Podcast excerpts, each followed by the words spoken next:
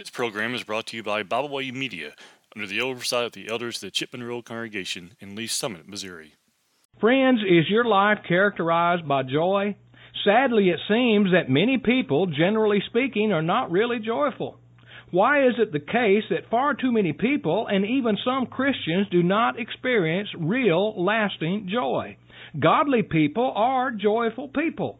Solomon wrote, For God giveth to a man that is good in his sight wisdom and knowledge and joy. Ecclesiastes chapter 1 and verse 26.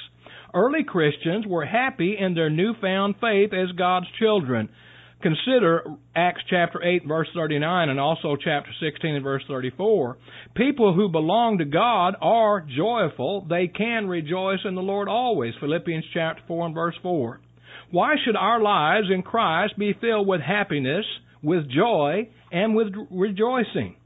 Well, first, Christians are joyful because of our deliverance. Can you imagine the overwhelming joy that a person who has been locked up in prison for years would feel upon his release?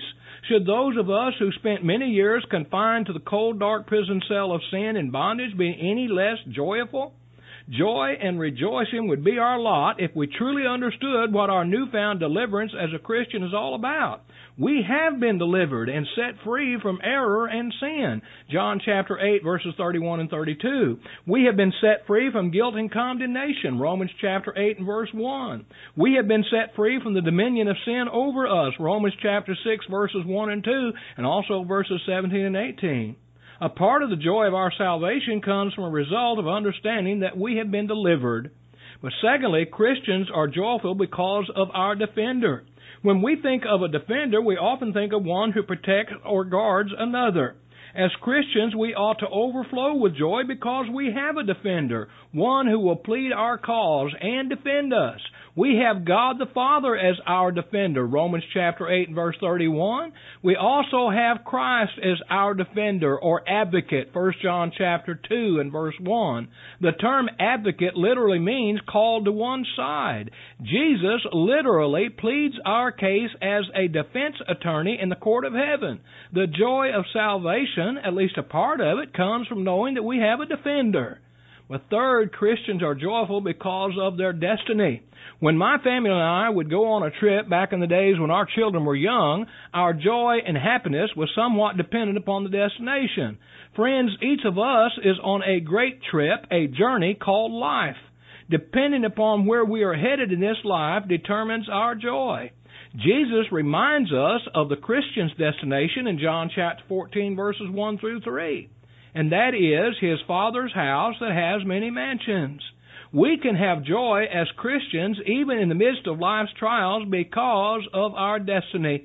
Blessed is the man that endureth temptations, for when he is tried, he shall receive the crown of life which the Lord hath promised to them that love him.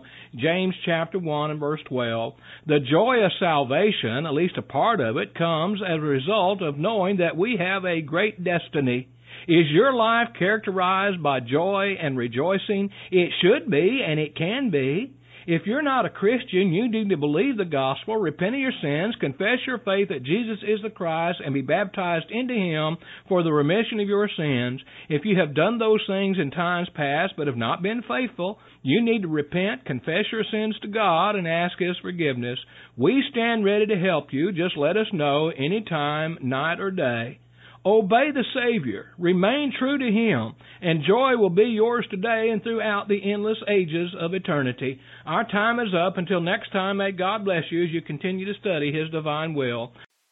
We thank you for listening today. We hope you enjoyed this program.